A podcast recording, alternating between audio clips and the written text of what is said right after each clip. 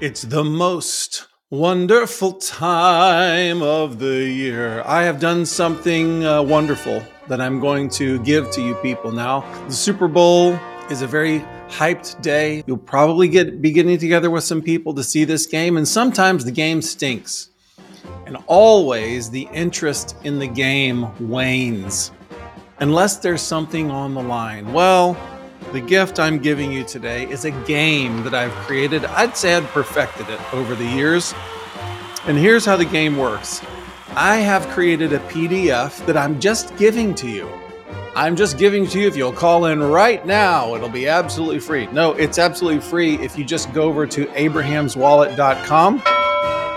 You'll see this Super Bowl game posted there on a PDF. Here's what you do you print out as many copies of this little game as there are people coming to your gathering.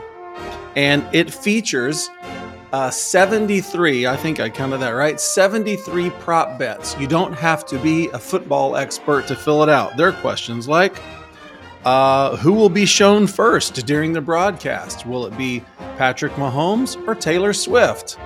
Of course, there's a lot of swiftiness happening in the uh, game. I'm actually actually titled it that uh, this year it's Super Bowl Swifty 8. Yeah, there it is, Super Bowl Swifty 8. So there's kind of a Taylor Swift takeover of my usual game. I think that'll be a little bit fun, actually. So we've got some Taylor Swift questions in there, such as Will the first touchdown be scored by someone wearing jersey number 19?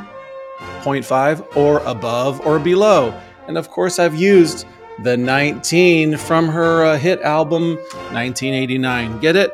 So, anyways, you walk through these, everyone fills one out.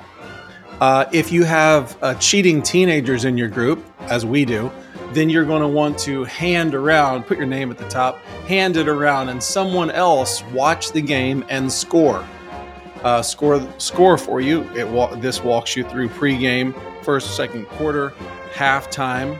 Questions like, "Will yeah be the first song of halftime?" What do you think? Will it? Will it or won't it? I don't know.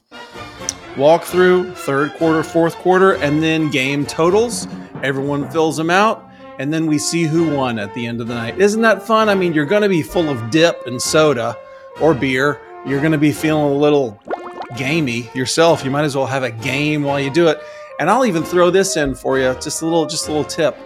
Something that we do. We have a Super Bowl gathering, same group every year. There's about 12 to 15 of us.